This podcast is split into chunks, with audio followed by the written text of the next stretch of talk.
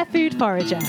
Changing the way the world eats by making ethical easy. That sounds like a very good idea. Fair Food Forager.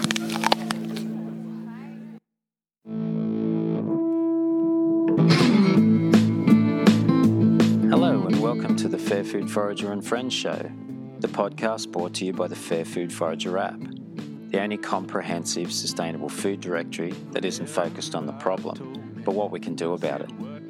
It comes complete with its own social feed, all about bettering ourselves and being good to the planet, and it's filling up with great content from passionate greenies like you and me. Today I'm talking to Lyndi Cohen, aka The Nude Nutritionist. Lyndi is a dietitian and nutritionist who puts the fun back into food. Her program Back to Basics is about recipes, fitness, and your headspace. I love this chat because while Lyndi obviously knows a lot about nutrition, you don't feel like you're being lectured. Food is about being healthy, but also loving the food experience. So we go on about diets, eating disorders, and the media, and how we think we should look. Sustainability and growing your own food. You will love this one. So without further ado, here is Lyndi Cohen.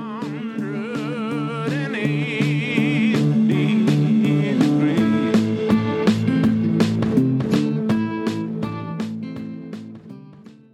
you for having me on the show. So pretty much anything goes. You can say whatever you like. Thank you. And likewise with me, I'm a very open book. So I'll talk about anything from, eating disorders to anxiety and mental health things and, so nothing's off limits. It's kind of, the part of being back to basics and keeping it real and not being full of bullshit. Yeah, totally. And, this podcast, I guess it's sort of like it's about sustainability, but I quite often talk about things like that as well. So, and I think sustainability is so broad that includes things like nutrition and staying healthy, and that includes mental health and that as well. I'm also interested in, because you're running your own business and things like that, so we can talk about kind of keeps you going when you've got you're the only person that's keeping you going. Like no one's over your back telling you, do this now, you've got to do it yourself. So it's good to talk about those sort of things as well, I guess. What is The Nude Nutritionist and how did this all get started? That's a good question. Well, The Nude Nutritionist for me is about being stripped bare, back to basics, no bullshit. I think I got started in a time where everyone was becoming quite obsessed with wellness and nutrition, and a lot of the recommendations that people were handing out seemed too hard to maintain and sustain. And nowadays there's a whole lot of wellness warriors on, Instagram, these influencers making these pretty outrageous claims and giving people an idea that they need to reach this perfect version of health. And I just don't buy into any of that. So The Nude Nutritionist is all about, bringing it back to basics and keeping it real. So that's what I try to do all the time. I'm often calling out nonsense where I see it, and goodness knows there's a lot of it, just to try help people feel like healthy eating is not as hard as people make it seem. Yeah, I think nutrition, like you really do, if you get really caught up in it and all the nuts and bolts, people can start thinking that it's really technical and you need an advisor all the time. But I think it's like with anything, you don't need to be that hard on yourself. You can just start by adding things into your diet and enjoying it. I think I read that somewhere actually on your website, that if you're not enjoying 95% of your diet, then you're kind of not living anyway. You got to have a little bit of fun, don't you? Yeah. You're like, it's not worth compromising, becoming obsessed with healthy eating so that you kind of actually enjoy things and live a good life. Nutrition's meant to make our lives better, give us more energy. And sometimes we can become so obsessed with it that it can feel quite controlling, and we feel guilty when we do the wrong thing, and we get this really unhealthy relationship with food. I think also at the moment there's a whole range of different ways of eating, and so it's super overwhelming. You know, should I be eating keto or should I be going vegan, or you know, you have all these different options in between those as well. And I ultimately don't believe there's one way that we all need to eat that's going to be good for us. But I do think the thing that all diets share is that we need to eat more vegetables. We need to eat more fruit. Ideally, I think whole grains and legumes and nuts and all that good stuff has a real place in our diet. What we often do is we create lists of forbidden foods. And when we do this, we become even more tempted to these foods. So it's like when you tell a toddler that they're not allowed to do something, immediately they want to do it more. It's the exact same thing. You know, at the moment we're going through this coronavirus situation and people fear that there's not enough toilet paper.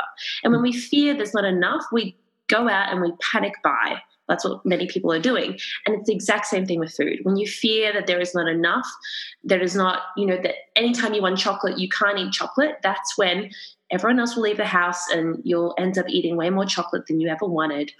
And I think what we do is we create this really unhealthy relationship with food. What we really need to be doing, regardless of how you eat, what it makes your body feel good, we need to be crowding in more of those foods that make us feel good. I think it's only 50% of Australians eat enough fruit, and only, I think it's around 4% of Australians eat enough vegetables. And we're always wondering what's this magic solution to our diet woes. And it's as simple as crowding in more of the veggies and the fruit and the good stuff. Did you really say 4%? Yeah, it's dismal. Wow. It's, you know, it's actually not, it's actually a lot more vegetables than people think. It's 5 serves of vegetables a day is the current recommendation. And that's the minimum. That's what we should try and get at the bare bones, ideally 5 to 10 if we can muster it. And a serve is about the size of your fist. So the average Australian is definitely not getting that. We know that because of the research. And so what really baffles me is this idea that everyone's kind of looking for this secret answer, the panacea to diet, and it really is as simple as adding one more extra serve of vegetables. Even if you're not even close to getting in 5 a day, if you're eating 1 a day and you double it, that is awesome. I can't tell you how many people I speak to who don't eat 1 serve of vegetable a day. Yeah, wow. And I guess even just doing things like if you're, you know, I know quite often if you're sitting at a computer, and even now, like you said, if you're sitting at a computer at home, you start to want a snack. So if, instead of snacking on some biscuits or your chips or chocolate or whatever, you could grab a carrot or an apple or something like that and snack on that. And then you're less likely to crave more food because you're more full of the good stuff. I think so. And I think it's about making that healthy food really bloody tasty. I see a lot of very sad and boring looking healthy food being promoted. And, you know, we used to have this advice where someone would say, if you're going to order a salad, make sure the salad dressing is on the side because there's a lot of calories in salad dressing. And to those people, I just want to yell. I mean, salad dressing is the thing that makes us want to eat the salad. Otherwise, it's boring and no one wants to eat it. Or they tell you you can't have avocado because it's too fatty, or feta, or any of these ingredients that can make food really tasty. Now, when you're baking vegetables, I think adding some extra virgin olive oil, even some parmesan, even some like nice crispy bits, because crispy bits make everything better. You add those things on top, suddenly the vegetables go from being something you have to do to something you really get to enjoy. And I think if you're not enjoying it, you're not doing it right. It's kind of like with exercise, where people go, well, I don't like that kind of exercise. Then find a different kind of exercise that you do like. And maybe that means you don't burn as many calories, and so there's that compromise there. But when you do something more consistently, whether that's eating vegetables or exercising, it is going to get you to be healthy. And when you enjoy it, then the consistency doesn't require willpower. I think these days we have a real depletion of willpower where, you know, there's so much processing that we need to go on with during our day, is stress and worry, and it really can consume that finite amount of willpower we have each day. So we need to find ways to make things really easy, really enjoyable, and that's the way that it gets done. And I will also add, at the moment, what is so interesting is, let's say you are working from home or you're spending a lot of time in front of the computer. What is great about this period is there is no schedule like there normally is. Very often we are very locked into a certain set parameters of the day. So you wake up, you have breakfast. That's routine. And then you might have a coffee or a snack. Then around lunchtime, everyone knows when lunchtime is, we eat again. Maybe there's an afternoon snack and dinner time. Let's just ignore those set meal times for a moment, and instead of eating by the clock because you think it's time to eat, instead just take a moment to go, am I even hungry? You know, your hunger system, your appetite, is your body's inbuilt mechanism for managing your weight, for making sure that you have the right amount of energy. So instead of listening to all these food rules that tell you how much to eat, when you have to eat, and getting yourself in a kerfuffle around it, what's really simple and really enjoyable is to just pull back and go, am I even hungry? Now, what this might mean is that you wake up in the morning and you're not hungry. And then you have to know that it's okay that you don't have to eat first thing in the morning. If you're under 18, the breakfast is the most important meal of the day. But when it comes to adults, the research is very murky. And the whole idea that breakfast is the most important meal of the day isn't true. It's about finding what works for you and your body. So if you feel like you're not hungry in the morning, simply wait until you do get hungry. And when you get hungry, then eat. Eat till you feel satisfied. And I think what's really lovely about this is research shows that when people eat this way, it's called eating ad libitum, eating to your hunger, people are able to eat within 50 calories of how much calories they burn that day, which is deeply accurate. And you think about the current model of wellness is to dish out meal plans that never change, where you end up eating the same boring food every single day and week on week. This way, we're so much better able to tune into what our body is asking from us. And so what you will find, based on hormones, stress, activity, even things like the weather, how much energy you require is constantly changing from day to day. So when you're having a very hungry week, and some weeks, you know, you're ravenous and it feels like you need to eat often, what we need to be able to do is trust that our body needs more energy on that day and allow ourselves to fill up on more nutrient-rich foods and crowd in more of those healthy foods. And on days when we aren't so hungry, just to ride that wave as well and to know that that is okay. We've gotten so far removed from the simple act of listening to our body that I think sometimes we're overwhelmed by all this nutritionism, and it can actually do a bit of harm. I'm much more of a believer of, you know, finding what works for you. You might have someone like me who's a dietitian or nutritionist, and they're an expert on nutrition, but you're always going to be the expert on your body. So you need to have enough confidence to know that that's what you should be listening to.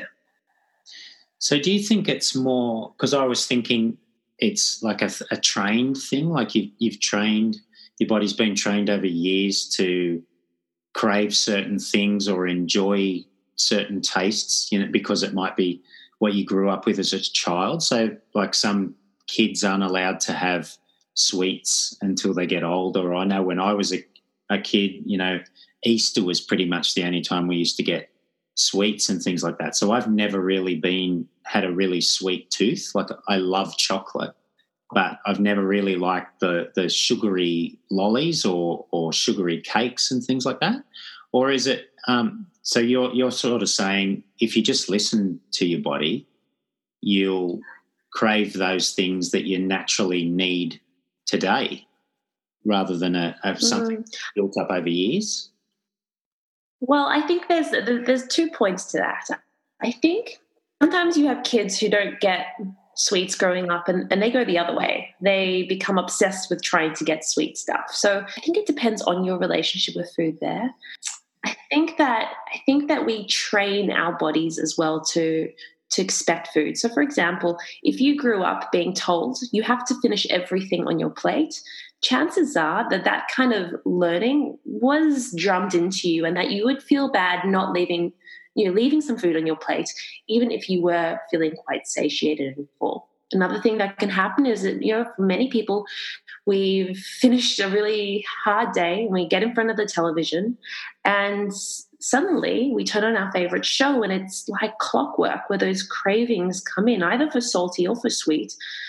And suddenly, you know, we weren't thinking about food before, but that TV has basically conditioned us that when we watch TV in the afternoon or when we sit down on the couch or maybe there's, you know, when you come home after work and you open that front door, you get hit with a sensation of needing food. We condition our bodies to need this kind of thing. And so first thing is just becoming really aware of that conditioning, because that is definitely something that happens. And then knowing that you can change that behavior and start to move away from it. So one of the things you can do is you can watch TV, of course, but creating a bit of a, you know, eating at the table and not eating in front of the TV, I think is a really healthy thing to do. When it comes to like taste preferences, some people naturally prefer salty and some people prefer sweet. Research doesn't suggest that cravings are linked with deficiencies. So that's a common idea, but there isn't actually that much evidence to support that. It might be when you're a child, you had certain experiences that led you to prefer one or the other. But I also think there's something called bioindividuality, this idea that we are all quite unique. You know, some people are naturally, their biorhythms at night dictate how they live. So some people are morning people and some people are night owls. Apparently that's quite hardwired into us and we don't have that much free will over it. So when it comes to having things like sweets, I think we're always probably going to have a craving for sweet if you do like sweet foods. And it's, you know, the interesting thing about saltiness, and I'll just jump here for a sec, is that you can actually reduce your ability to tolerate salt. So they've shown that if you go cold turkey, let's say you eat a lot of salt. We know that having too much salt isn't good for your heart health, your blood pressure. So if you cut out salt almost completely, within a week, your tolerance for salt will be much higher. So you'll much lower. You'll be able to tolerate much less salt in your diet. This isn't the case for sweet stuff. This is a bit of a longer term. But sometimes, you know, when you're a kid, you got used to eating very sweet stuff. And I'm finding the older you get, the less you have a tolerance for that really sweet kind of stuff. So just knowing that these habits, they can shift and they can change. First thing is just become really aware of them. It's interesting too, and I've listened to a podcast before where they talked about that thing, particularly with sweets, like something like ice cream or chocolate.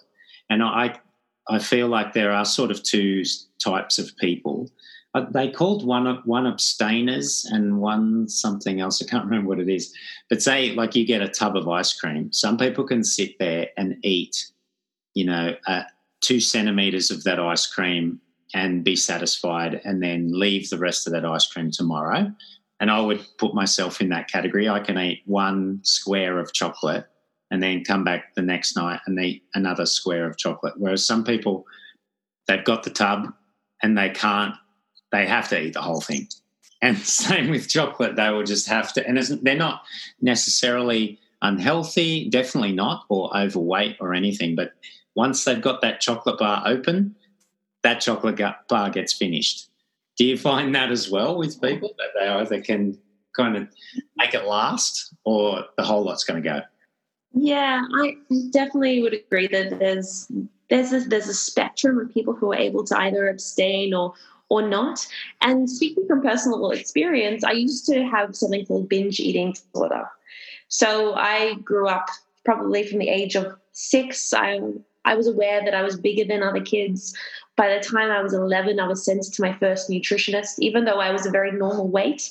And I was put on meal plans and spent the first part of my life dieting and becoming quite obsessed with what I was allowed and not allowed to eat. So it really got to a point that every time I ate something that was really unhealthy, I considered myself bad. I beat myself up over it. And I would try not to eat these kinds of foods in front of other people. I felt quite ashamed about the idea that, you know, I needed to be quite good. What ended up happening is I ended up eating these foods a lot in secret, in private, and when I would start eating them, I couldn't stop eating them. It went way beyond how much I, you know, could actually fit in my stomach. I wasn't hungry. I'd obviously had plenty, but there was no satiation point or satisfaction point where I got there and I was like, okay, I've had enough. And I think largely this ability to continue to eat and eat is very connected with our relationship with food. As I was talking about with the toilet paper idea, if we believe that there is a lack, if there is something called food scarcity, if as a dieter you've grown up and at different points in your life there were certain foods that were suddenly off limits, come Monday morning, when you have that last supper, and any meal could be that last supper, you feel that need to just try and get as much as possible. So I really believe that people who find it really hard to stop eating, even if it's not as far as binge eating, it's emotional eating or even just general overeating, there's something in them that's telling them that I shouldn't do this, or this is bad, or I feel guilty for eating this, I'm not allowed to eat this. Those kinds of thoughts can really make us ironically eat a lot more and have a much harder time stopping. Whereas I'm imagining for you, Paul, you know that anytime you want to eat ice cream or you want to have chocolate, you can just get it.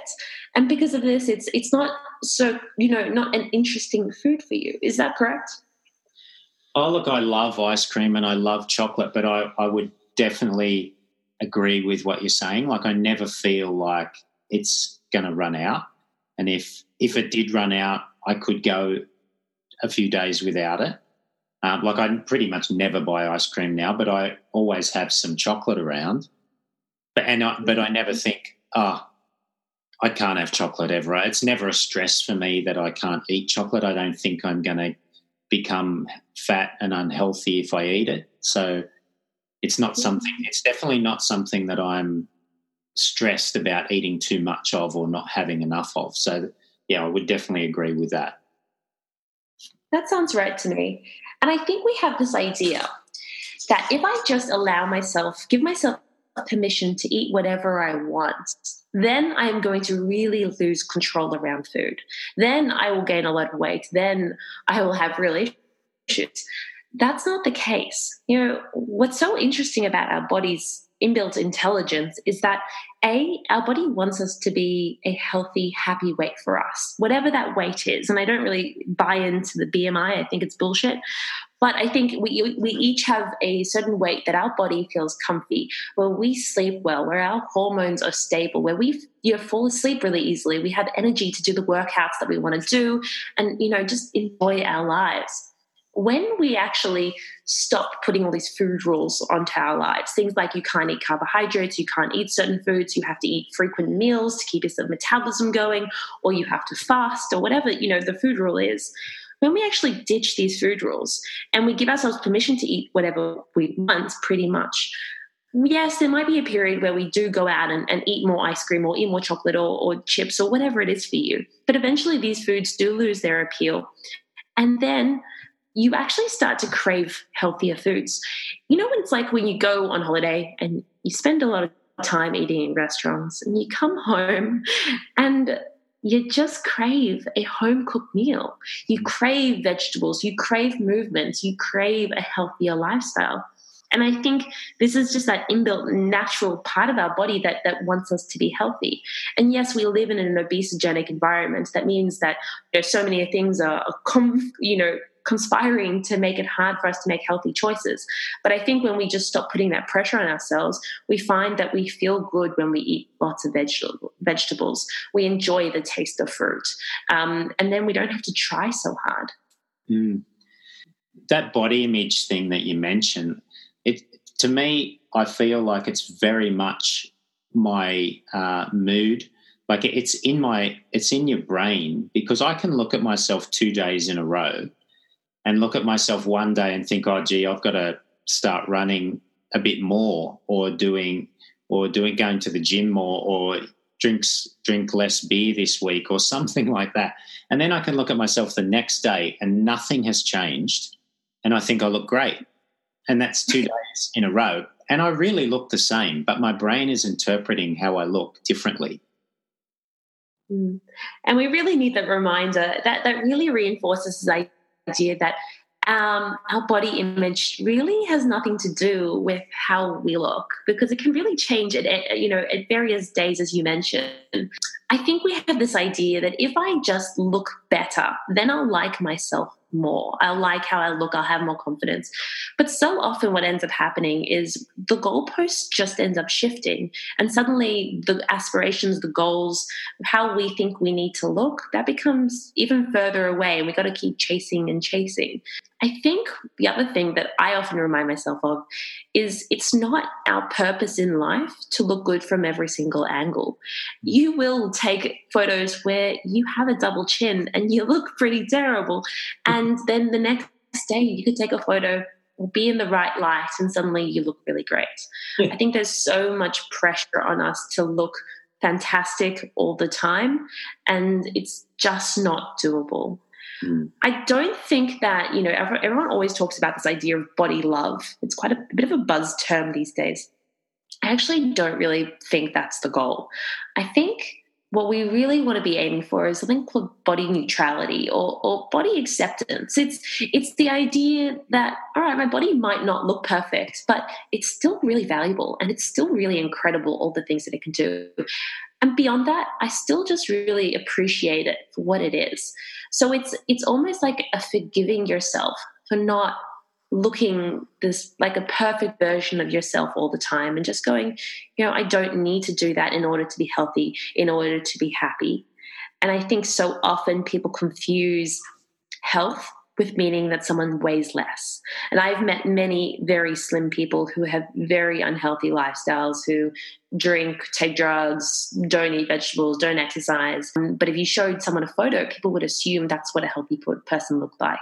And you can have people in larger bodies. That's just how they're built. You know, you can look at, you know, a group of kindergarten kids and everyone's got different shapes from, you know, from the get-go, where we've kind of got this predisposed body shape. And yet we end up trying to spend our whole life fighting against it. I'd say let's stop trying to fight. Let's do a little bit more of accepting our imperfections, and I think we'll be a lot happier and a lot healthier for it. Yeah, and that all comes down to how you feel as well, doesn't it? So you can look at yourself in the mirror after not having enough sleep or arriving back from overseas from a plane trip, drinking too much alcohol that night, and look at yourself and feel like you've aged 10 years, you know, in one day. Exactly. Or it could have nothing to do with how you look at all. You could see an old friend and that friend's lost 10 kilograms and suddenly that makes you feel like you need to do something. Or you see a photo of someone else, or you see an old photo of yourself. And there can be so many triggers that literally have got nothing to do with how you look, but it impacts on how you feel about yourself. Yeah, it's so much of it is in our head, isn't it? Yes, yeah, definitely. So, because you post quite a bit about that image on your Instagram, you post a real life photograph, and then, you know, an Instagram, how you're supposed to look on Instagram. Is this to try and ease that mental thing that people have, that mental image of themselves, and that they should be looking at the fakeness of social media as someone that they should aspire to? Is that what it's about? Well, I really wanted to provide a bit of a reality check that, you know, these photos that I post two photos side by side. They are taken 2 minutes apart from each other. So obviously I haven't changed in how I look, but the pose is different and I can look completely different. So that reality check is just so important. My gripe is that in the health world, people have been promoting eating disorder advice and pretending that it's health advice for many, many years. We have been willing to compromise someone's wellness just so that they weigh less, because we have assumed that that was a better trait to have. That's just not the case. I see so many people who put their lives on hold, whose every thought revolves around food, and it makes them go crazy and it makes them really unwell. And I just don't buy into the idea that if you look slim, then that makes you healthy. I think we have to be really cautious about the wellness world selling us this idea that you have to be beautiful in order to be healthy. It's just nonsense, and it makes it so much harder for normal people to engage with. And one of my favorite quotes is the idea that it's not worth sacrificing 95% of your life just to weigh 5% less. That whole idea of putting your life on hold, of not seeing your friends, of just making so much compromise that it doesn't feel doable, and it's definitely not sustainable. For what? For people to constantly be dieting for their entire lives. Statistically, only around 5% of people will go on to lose weight on a diet and keep that weight off. Majority of people will regain the weight, and many people will regain more weight than they originally lost. And so I'm not a fan of when people say, oh, right, January 1st, I'm going to make all these changes, or they make drastic changes to their diet, and they're hopeful that they'll maintain them. The brain doesn't work like that. So what we need to, accept is that the brain is plastic, so it does change, but it changes slowly while these new pathways get rewired. So what we need to do is adopt habits one by one, drip by drip, so that our brain has time to adjust and grow with us. Otherwise, we're scrambling. Our brain is overactive, trying to juggle all these new habits that we've suddenly decided to adopt. The end result is we're going to drop them all, and then we're going to go right back to where we started and worse.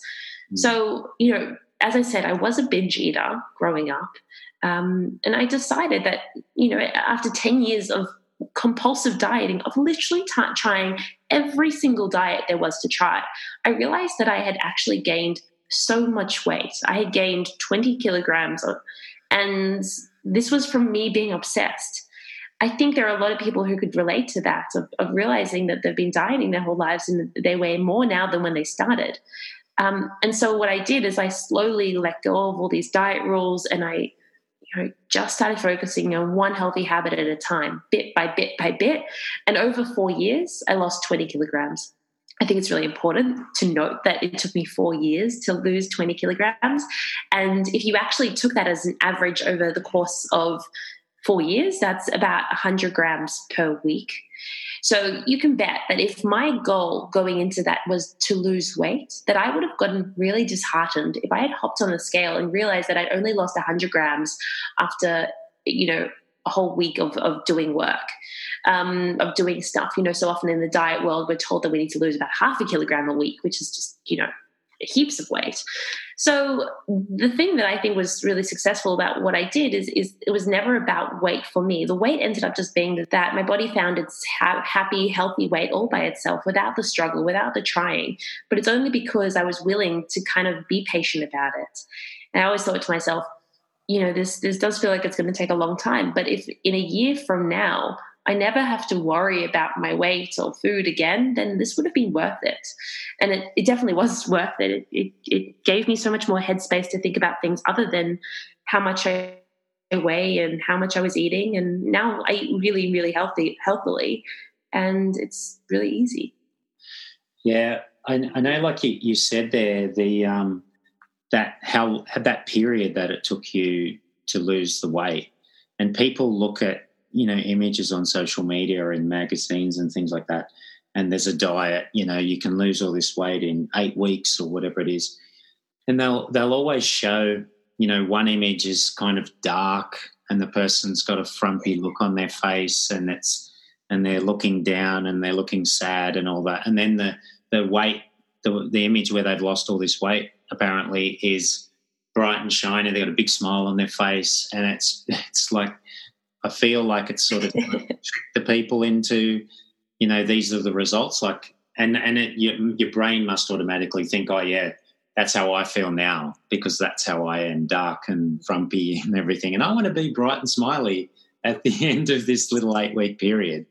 And it's, to me, it seems very fake when I see it, but it's obviously tricking people into getting involved in some of these diets. I'm glad it makes you feel uncomfortable and like there's trickery, because it is total trickery. I think if people were honest, who did before and after photos, they'd show you the after photo that comes after the after photo. Because realistically, these people are not maintaining this weight loss. In fact, anytime you're seeing someone using a before and after photo, I think alarm bells should go off in your brain thinking, why is it they need to resort to doing this? What they're really doing by using a before and after photo is promoting weight loss. That's it. They're just promoting this idea that your life is going to be better if you weigh less, that your measure of success is how much you weigh and nothing else than that. That's not health. No, that's the opposite of health. That's making you worry about something that you don't need to worry about. Now, if you want to tell me that someone's just, has so much more energy and they're feeling really, really good in themselves, then that's great. But that's not something that we can see in a before and after photo. So I would avoid anyone who uses before and after photos. And if you are listening and you currently use before and after photos to promote something you're doing, then maybe think about what are some other ways that I might be able to convey the right message, but without using that form, that kind of imagery that is essentially not telling the full picture. Mm. Yeah. And something else I was thinking while you were explaining that as well is that you were saying you would slowly add one new way of to be more healthy, and that's kind of the exact same thing that I talk about with sustainability, is that if you add one thing, like starting to grow some herbs in your garden, or remove one chemical out of your house and use a natural product to clean your house with, if you do that for a few weeks, that becomes something that you can accept and you enjoy, and then you don't have to think about that anymore.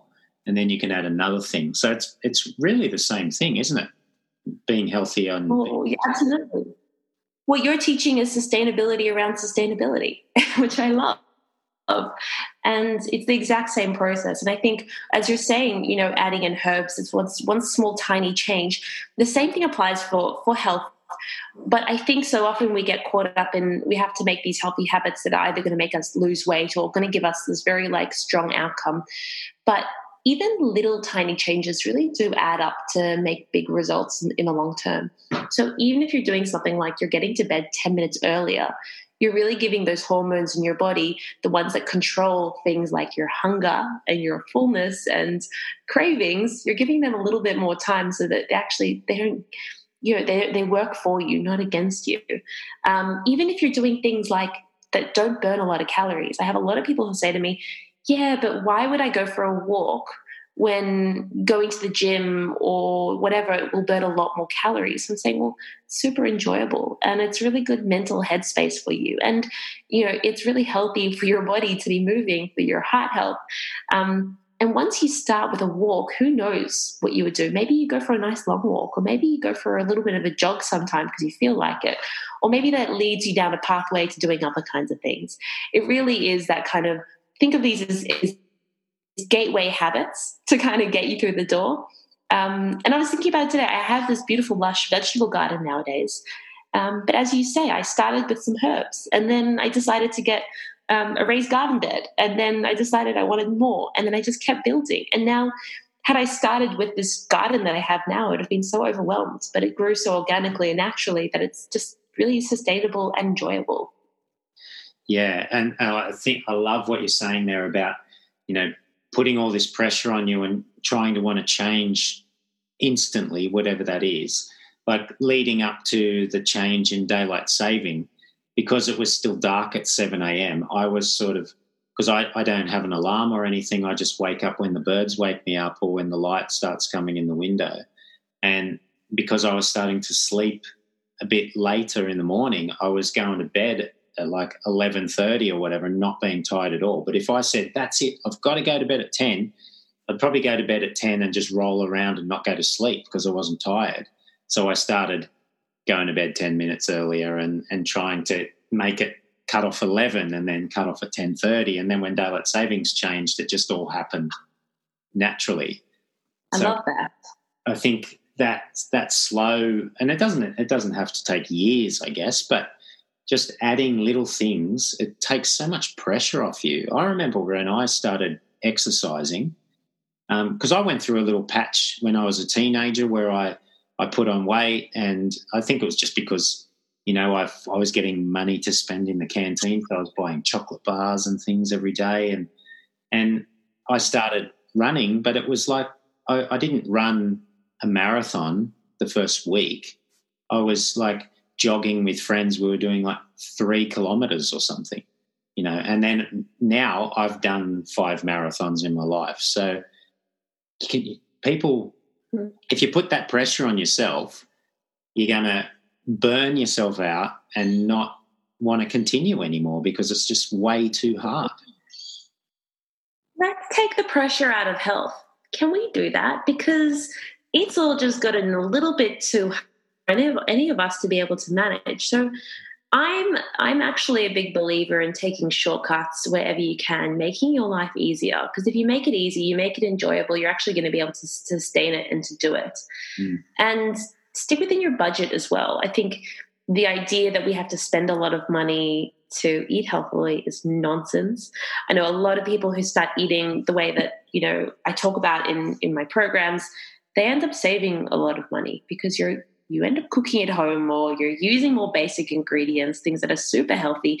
They don't need to be fancy or wanky or superfoods. I mean, superfoods are nonsense. It's just a marketing term that means nothing in nutrition.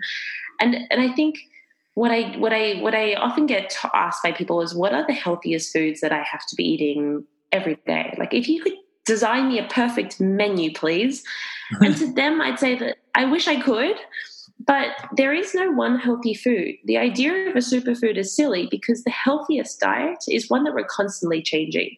So a lot of the research at the moment into gut health, I mean, gut health is huge, right? And we all know, we've heard about probiotics and prebiotics and good gut bacteria and all that kind of stuff. The thing that influences those good gut bugs the most is the diversity in our diet. So including plenty of plant-based foods, specifically plant-based foods. And the current recommendation is that you're eating 30 different types of plant-based foods in a week to help make sure that you have different types of bugs in your gut. And so think about it like this. If you have a farm and you're only growing one kind of crop, I mean, that's great if you're a farmer, but there's no biodiversity there. Think about, you know, the Amazon and how you have all these different plants creating this beautiful ecosystem that kind of thrives together. And so the whole idea of having a diverse range of gut bugs is that if you got, you know, some kind of illness or low immunity, then you might have the right gut bug that's going to help challenge that invader. But if you only have, you know, a crop like gut, then you only have a few different kinds of gut bugs and they can only do so much.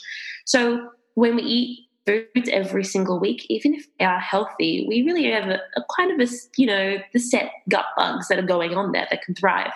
When we're constantly evolving and changing that diet, that's when we get this really lush biodynamic gut health. And so there is no one healthiest food. What we really need to be doing is just going in what's in season, getting food from our farmers, so we're always constantly naturally changing what we're eating. And very simple changes to your diet can make a big difference. So maybe one week you're kind of on a bit of a chickpea bandwagon. The next week, try some black beans or some lentils.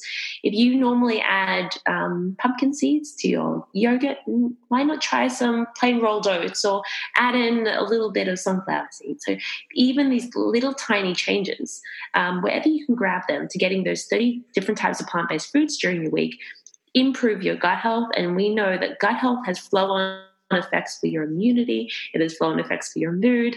And, you know, who knows what else they're going to discover about gut health. Yeah, and I guess we would have evolved, you know, over thousands of years, eating berries that were in season or roots that were in season or different animals as they passed through where we were. So we never evolved to just eat the same thing 365 days a year. And it's like, you know, like something like mangoes, when they're in season, you make the most of them for like 5 weeks and then they're gone. And then you're not eating them until next summer, really. And they're more expensive as well. So I think you could kind of dictate that part. You can see what's in season when it's sort of getting to the more affordable side of things, and that gets really expensive when it's not in season because it's come from Costa Rica or somewhere. That's it. And who knows, maybe those are the nutrients we need at that specific time of the year. So we get our oranges and our citrus fruit come in, you know, full swing when it starts getting colder. I just quickly about this whole like immune boosting kind of concept, because it feels very timely to me. The whole idea of immune boosting doesn't really make sense, because if you boost your immune system, you can get an overactive immune system, which kind of can be like an autoimmune disease, which isn't a good thing. So it's not about so much as boosting an immune system, so much as just supporting a healthy immune system. And we do this so easily by getting in sleep, reducing stress, and getting lots of those different colored fruits and vegetables. It's not hard to eat an immune-boosting diet, or immune-regulating diet, should I say. And at the moment, I think there's a lot of stuff online suggesting that if you boost your immunity, you might be able to escape or protect yourself from the current pandemic. No research behind that. There is a bit of research that maybe taking a vitamin D supplement might be useful. But I think, we just got to keep a level head about ourselves at the moment with this kind of stuff. And maybe year round we could be eating an immune boosting diet just by adding in one more serve of vegetable, one more serve of fruit, and getting in all that good stuff. Yeah, during this period here, I haven't really heard any conversation about nutrition. I've heard that the immune boosting diet type of thing, but also too, you mentioned their stress, and they always, they're always saying that stress is a contributor to different things like cancer, and it certainly wouldn't be helping you fight any type of illness. So the amount that the media is just seems to love this story to death. Like if that stress side of things surely isn't helping people, whether it's the coronavirus or it's the common flu or anything. What would you say about that? Yeah, I think you're spot on. I think the news and social media are an energy exchange. And I think when you spend time engaging with that content, you're giving up your energy that you could otherwise be giving somewhere else. So you get to the end of the day and you feel like you haven't done that much, but you spend a lot of time on those kinds of platforms and you feel exhausted. There's probably a good chance that you've given up a lot of your mental bandwidth and your energy to these platforms. And, I'm really conscious of how much time I spend on social media platforms and the news. And personally for myself at the moment, I'm trying to see the silver lining in all the stuff that's going on. So, for example, the benefits for the environment right now with people not traveling and, at the slower pace of life. And maybe we'll all come out of this and realize that being slow is a good way to live. And we might get a chance to have more rest because we're not commuting. We can sleep in a little bit more or have more time to do creative things that we enjoy doing, or even just simply spending more time with the people in our household that we might not normally get to do. There are so many silver linings right now, and it's just kind of reframing this is, this atrocious thing, and there's terrible things that are happening, but just trying to see it for how it can actually be a silver lining and a safe space at home for you to rest more. Mm. Yeah, absolutely. I think, it will show some people that they can work from home even for part of the week, after this is all over. That I think people are appreciating their outdoor time, and I've never seen this many people walking and jogging, yes, and riding bikes as families and things like that as I've seen right now.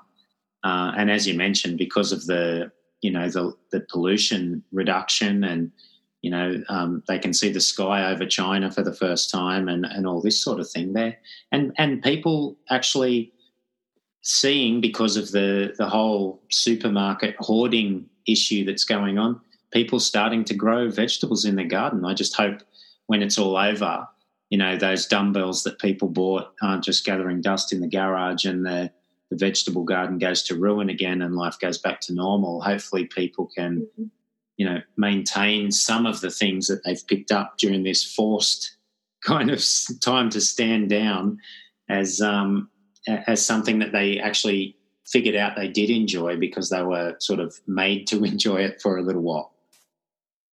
That's it. I agree. I so agree. I also, there's this conspiracy theory that I've been vibing recently, the idea that the earth has kind of given us an ultimatum to slow down at the moment, that it needed respite. And so perhaps potentially there's some greater energy at play, and that's what's happening right now. Who knows? Yeah, well, 2020, it's been rough, and it feels like the Earth's definitely sending us a message. It's been a rough year. Or you're gone. So, we're going to be better for this. Yeah, and you've got your own little vegetable garden there, so. How much do you eat? Much of your diet? How much of that do you supply yourself? At the moment, I would say it's about just 20% of the produce that I eat. I've only been doing it now for about 4 months, so it's a very new vegetable garden. But I can see myself taking over my entire house with a vegetable garden soon. I've got my beautiful brassicas at the moment. I've got all these caterpillars that I'm trying to get on top of. So any ideas would be really great, because right now I'm just hand picking them every single day. My beautiful, I've got little fairy tale eggplants that I don't know if you've heard of that, but it's such a beautiful plant, and it yields about 20 tiny eggplants about once a fortnight, which is awesome. I'm just really enjoying the act of meditation that I get from being in a vegetable garden as well. I find it really therapeutic, non-distracting, and just a really nice way to reconnect to nature. Especially as a dietitian and a nutritionist, to actually be connected to the food. It just makes so much sense. I wish we all had a chance to grow a little vegetable. Yeah, definitely. It's funny. Like I just my last podcast that is out now is with Costa Georgiadis from Gardening Australia, and we actually talk about the caterpillars eating our vegetables, and then if you expand that and look at the whole picture.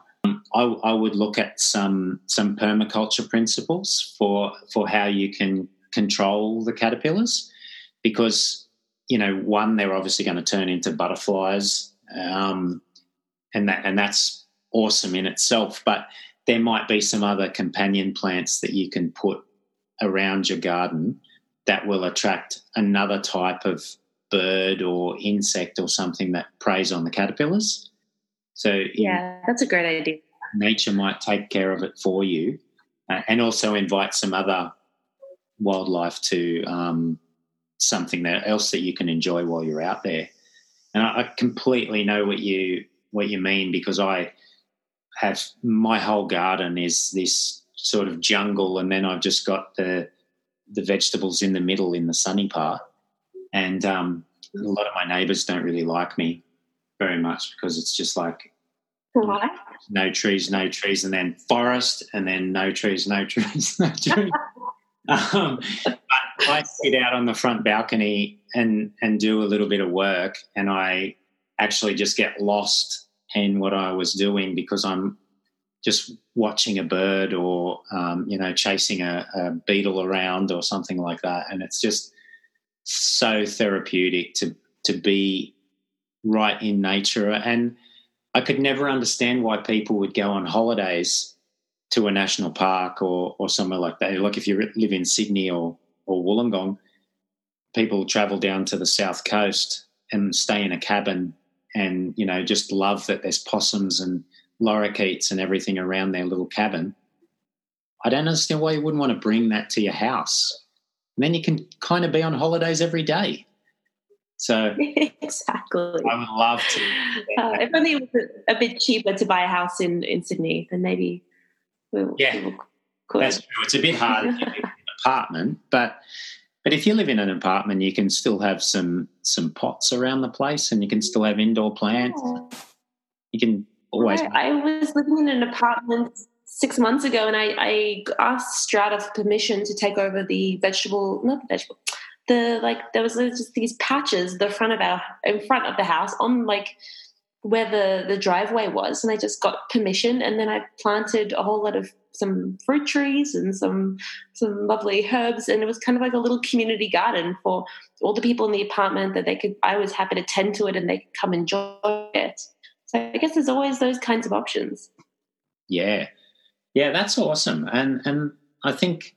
And how good is that for the people that live in that apartment as well? Like they're all, it's a reason for people to start talking to each other. And I think that's something else that's missing, you know, in our society at the moment, where we've been so busy and now all of a sudden, we've stopped, and perhaps people are starting to talk to people that they'd never talked to before in their own street. I like to think so. Yeah, let's hope so. How long have you been doing this Nude Nutritionist? Because you've got like 100, did I see 100,000 followers on your Instagram? Yeah. So I've been doing this for, graduated in 2011, so been a dietitian for 9 years and probably been doing the Nude Nutritionist thing for about 7 years. It's been a lot of consistency, a lot of work, a lot of joy work, and at times the desire to just quit and find a job that's a little bit easier. Because I think, you know, nutrition is innately political. It requires a lot of putting yourself out there. I mean, you might think of like having 100,000 followers on Instagram as a nice thing, and yeah, it is nice because you have these wonderful people, but also you kind of... You put yourself out there as fair play, and people think they can say whatever they like about you, and not everyone's going to agree with you. That's just, you know, the honest truth of it. A book like Harry Potter is brilliant, and you still have people who absolutely hated it. So you're always going to have haters. It's divine to run my own shop and do my own thing. And my husband works full time with me now, which is pretty awesome. So we get to do that together. It's a really interesting job though. No day is the same. It might be, you know, on TV in the morning getting lots of makeup. They put lots of makeup on you when you go on TV, I'll tell you that. And then I might come home and might need to do a bit of filming. I film like lots of recipe videos. I film workouts where I have, you know, like trainers who come, and I have this thing called Back to Basics, which is a program where it's got like home workouts that are like 5, 10, 20 minutes, hundreds of recipes. And the whole idea with the recipes is that they're actually be really easy, so people could actually do them, you know, not many ingredients and affordable foods. And it all links up with Woolworths online, so you can kind of click a button and all the ingredients get added to your online shopping cart. So it's kind of nifty like that. And there's a community and mindset tips to help people actually, you know, change. So, I spend a lot of time doing that as well. You know, just creating a lot of recipes, cooking a lot, eating a lot. It's just, I found a way where I could, you know, combine all the things I love doing into a profession. It's pretty great. So how, like you mentioned there that, you know, people can think they can say whatever, you know, and it's that, you know, keyboard warrior, you know, everyone's a critic, everyone's an expert, I guess, when they're online. But how do you deal with that? Like if some of those things are hurtful to you personally, do you just brush that aside, or, you know, do you say, well, you know, it's not about me, it's them, that it's their issue? How do you get through that? Yeah, it's a good question. I think when people start getting personal, they'll make comments about how I look. That hurts, because that feels like, you know, it's not about my substance. It's about, you know, this very like exterior version of how people expect me to look. So, I mean, I think my skin has gotten a lot thicker over the years. It sure has to. It depends on the platform. If someone's writing on one of my social media things and they're writing something really mean, I'll either correct them with a stance that, you know, that is what, in my opinion, or I can also delete it if it's just like totally unfounded and cruel, which sometimes happens. But I have to tell you, out of, you know, 100 comments or 200 comments, there might be one comment that's not positive. So it really does show me that humanity is good, and there's always going to be one bad apple trying to ruin the bunch. It's hard not to fixate on that one negative comment when you have all these beautiful, incredible things that people do say and send me.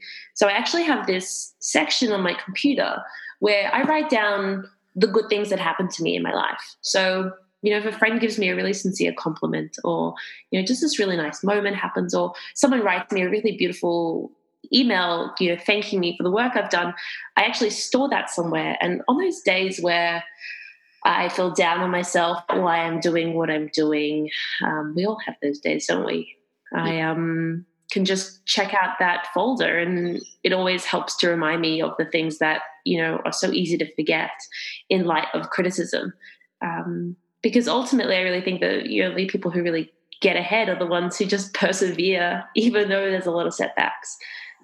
So working in the media isn't so easy all the time, but I really just believe in what I'm doing, why I'm doing it. And that I just always wish that there was someone saying the things I'm saying when I was a kid, when I was, you know, going to sleep hating how I looked and not feeling good enough and feeling like I was never going to be, you know, the right weight. So I just do it for that kid who might need to hear what I have to say. Yeah, that's awesome. And you got, sounds like you've got like a gratitude journal sort of thing. So you are, you're realising that those small things that are happening each and every day outweigh the one or two things that make you feel rubbish. Yeah, that's it. And it's digital because that's how I can maintain it. It's funny, like, you know, when we filmed a documentary called The Peloton Against Plastic, and we were riding through Southeast Asia avoiding plastic and talking to people who were doing things to try and stop the plastic pollution issue in those countries. And when we first started, we started getting a flood of expats who were just down on what we were doing. You know, we were doing it for money and we were doing it for fame, and even though we were losing money and nobody knew we were there except for them. And at first I remember all of us sitting around saying, oh, like reading each of these messages and feeling really bummed about it and just being obsessed with checking and then seeing another one and another one. And then we just flipped that around and started saying to them, oh, thanks. Thanks for your advice. If you want to, if you've got some comments or whatever, why don't you join us and contribute to the film and all this sort of stuff? And then it just stopped. So we gave them an opportunity to be involved. They didn't want to be involved. They just wanted to belittle us from the outside. Yeah, and we did the toilet paper thing on Bondi Beach where we protested the toilet paper brands wrapping their toilet paper in plastic with our pants down on toilets in Bondi, and we had lots of people telling us to get a job and bloody hippies and greenies and all this sort of stuff. And we just were liking their comments and saying, thank you, have you got a job for us? And and it just showed that we had a sense of humour, and it kind of, it never went further, whereas we could have engaged. And that's probably what some of these people want. So, yeah, it's definitely a skill in it. And I guess, like you said, if you want to put yourself in the media, that's something that's going to happen. So you have to grow that thick skin and be able to accept that, or else it's just going to keep getting you down. Yeah, I love that you use humour to kind of combat that. You need a healthy dose of humour to get through life. I also think it's the kind of person who makes a comment that matters. You know, often people who are further ahead, who are doing really well in life, they don't go about cutting people down. It's often people who are insecure in themselves, who have nothing better to do, who might live a small life, who are the ones who are the most angry, who have the most time to get angry on social media. So just got to keep that in mind at all times as well. Yeah, and that kind of ties into what you were talking about with your, you know, where you're at with your career now. Like you don't get 100,000 followers and have this place on TV and have people that are watching you on YouTube or whatever cooking recipes by just being a slacker and like laying around your house and doing nothing and hassling other people. You get there by working hard and putting in lots and lots of hours and being disappointed lots of times and not getting paid very much and doing all these sort of things. And then, you know, all of these things don't happen overnight. It takes a long time and a lot of thought. And I'm guessing, you know, you're probably similar to myself where, you know, I've thought all day about something that I need to do with my business and thought for weeks and then, you know, slowly interacted it and made mistakes and fixed those mistakes and slowly improved. You know, so none of this stuff is simple. And I think from the outside it's very easy to think, oh, you know, she's just lucky she got to where she is and, you know, by just knowing someone. And it's not always like that. I think it's very rarely like that as well.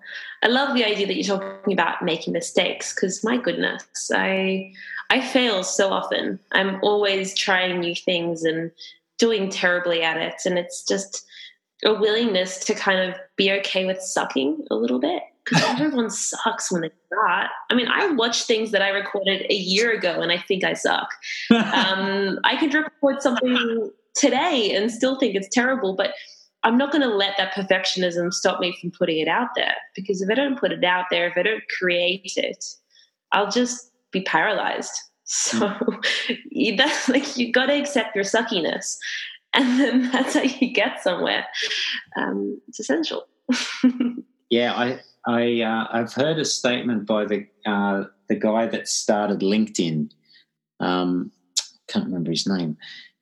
He said that if you aren't embarrassed of your first product, then you ship too late. Yeah. Oh, I can relate to that. Yeah, that's exactly it. And most people just don't create anything because they're just too scared of being embarrassed. But that's exactly what it has to be. Yeah. And so for things like, you know, recording myself, I actually make myself watch myself back again and again and relive the torture, because I'm not going to get any better if I just ignore it, put my head in the sand. Yeah. You know, like we're recording a podcast now. I've, you know, put off the podcast for a while, or just kind of thought it was too hard until I eventually got started. I hate my voice, but can't really do anything about it, so here it is. And if you don't like my voice in the podcast, then I suppose you won't listen. So, but it's just... I think your voice is great, and I wouldn't have given it two thoughts. It's just so interesting, the things in ourselves that we find fault with. Yeah. And so how they can stop us from doing things for no good reason, really. Oh, yeah. And it's the same thing, you know, that you talked about with diet. It's the same thing with sustainability, with growing a vegetable garden, with exercising, with starting a business. We're always hung up on trying to make it perfect before we start. And then if we're always wanting that perfection, then we're never going to start. So, yeah, perfectionism is very paralyzing. So, you know, across the board, we have to fail. We have to fail often. We have to find joy in the failure. And I will just say I love this idea of you stretching your comfort zone, you know, that you kind of have to be scared multiple times in a week or a month to actually be expanding. But each time you feel that fear, you're kind of like growing that sweet little comfort zone a little bit bigger. Your life gets bigger as a result of it. I think a lot of people are afraid of discomfort. That's why we make ourselves so busy, so we don't have to sit with ourselves and see what's really going on in our brain, or why we don't stick to things because we think life has to feel comfortable all the time, where we don't have to feel embarrassed about how crappy we are. So it's just trying to find that joy in the discomfort, and kind of just saying, oh, maybe it's because discomfort's okay. And I think that helps you do things and move forward. Yeah, I wonder if that, I've always thought that was something that came with age, where you just don't care anymore. Like, I think when you're a teenager or something, everything matters, and how you look to everyone really matters. But as you get older, I might be wrong, but I feel like as you get older, it's like, oh, I don't care how I look like today or whatever. It doesn't really matter. So... And I like, I know that's how I am, you know, with this podcast, for example, or, you know, filming the documentary.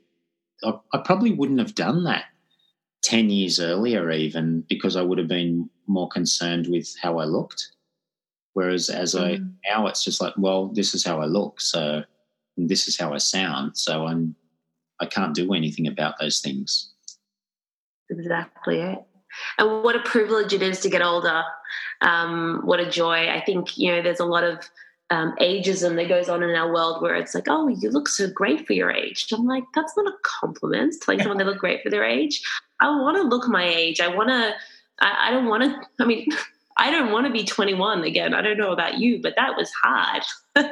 So I don't know why we hold youth up as this like, you know, pinnacle when really I found that whole situation quite hard. And each year I'm getting older, I'm getting more enjoyment. It's getting better and better. I think the old times where people used to lie about their ages or, you know, thinking that it's rude to ask someone how old they are, I don't quite understand that. I'm excited for everything that comes, and every single year that I get is just a privilege. We're lucky. Yeah, I don't think I'd want to be 21 again unless I could know what I know now, and then that's impossible. So, and if you did, you'd nail being 21. Oh, I'd kill it. So what is what's ahead for you now? What do you have any major plans or anything, or it's just keeping down this road and inspiring more people? Well, I mean, there's a few projects always on the go. I built Back to Basics, which is my program, about a year ago, and I've created, you know, two subsequent versions of that. So the first version was okay. Maybe I look back at it now and it was definitely a beta version, but I put it out there, and each version afterwards has been better and better. So right now I'm working on version 3 of that program. So, you know, every 6 months I'm basically rebuilding it from scratch and creating an even better product. But apart from that, to be honest, my horizons are currently on just slowing down and learning what I need to learn at the moment and waiting for that next step that I need to take to come at me instead of fighting it. And I mean, that's always served me really well. Just try to work out which direction I want to go in, and let's see. What about you? What's next on the cards for you? As I mentioned, we finished the documentary last year, middle of last year, so we were actually just starting to get some traction with local government wanting to show our film to their local government area and do some education around plastic pollution. The Fair Food Forager app is finally working really well, and because, again, I know nothing about development, tech, app development, so I've learnt so much over the last couple of years getting that all up to scratch. And I'm actually finding that during this pandemic, it's sort of finding its place because it's always been about positivity, not about, you know, trolls and bad news. It's actually been about, you know, what are you doing that is to help, you know, yourself live more sustainably or healthy, and your appreciation of the environment. And so people are actually getting on the app and just feeling good. Like, what a novel idea, feeling happy about the planet, or, you know, feeling that they can share the food that they've grown or the food that they've cooked or the beach cleanup that they did. So I think now, for me going forward, it's about, now that it's finding its place and it's working well, it's about getting it out there, which, again, it makes my brain bleed when I think about marketing, but it's just something that I'll keep learning as I go and get this app out there and hopefully make people feel good about the environment. Well, I think you're doing awesome stuff. And I think your mission is so clear that it's just such a good one. If you haven't read any of the books by Seth Godin. Yeah, so good. Leap First and Purple Cow. He has a daily blog, which is great. It's quite often a couple of lines. And I would recommend that anyone gets that emailed to them, because, you know, you might not read it 4 days out of 7, but sometimes you'll just read it and it'll just be like, exactly. And Seth Godin, he's such a person who just turns up every day and does that work, you know, just literally just turns up. It doesn't matter, you know, it kind of teaches us that idea of letting go of that perfectionism, and he's absolutely awesome. So he's a good role model.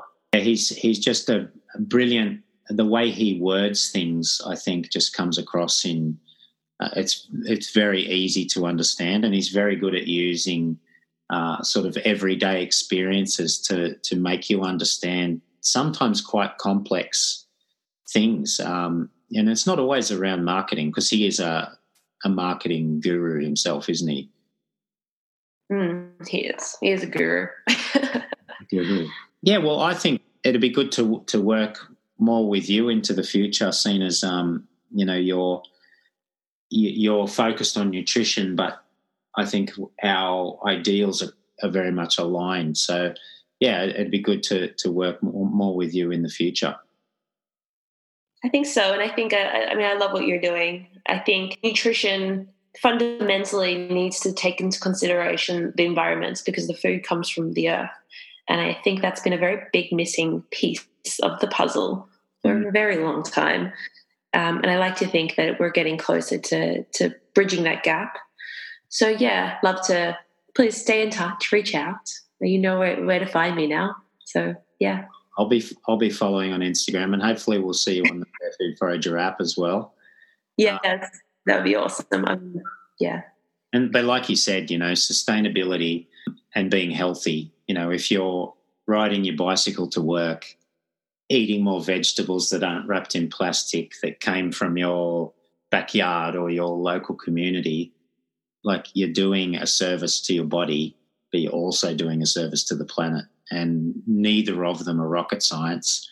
We just need to be a little bit more, not put so much pressure on ourselves, and we'll be making a difference without even knowing it. Agreed. And I think any like healthy habit that serves the earth, then that's a healthy habit for you. So, you know, consider that cucumber that doesn't have plastic wrapped around it. I don't know why they do that nonsense. That's just one more thing to add to your repertoire. Absolutely. Thank you so much for this podcast. I had a ball, and it was so nice talking to you, getting to know you, and having a really good chat. So thank you for having me. Ah, pleasure. What a way to get to know each other on a podcast in front of hopefully thousands of people. Exactly. Very intimate setting. No, it's actually perfect. You get to go into like some very juicy topics really quickly that you otherwise, you know, don't do when you're having, you know, a general chat with someone. So I really dig that. Yeah, awesome. Thank you so much. And let's do part 2 at some point in the future. And I look forward to talking to you more. Likewise. Let's stay in touch. Thanks, Paul. Thank you so much. See ya. Bye. Bye.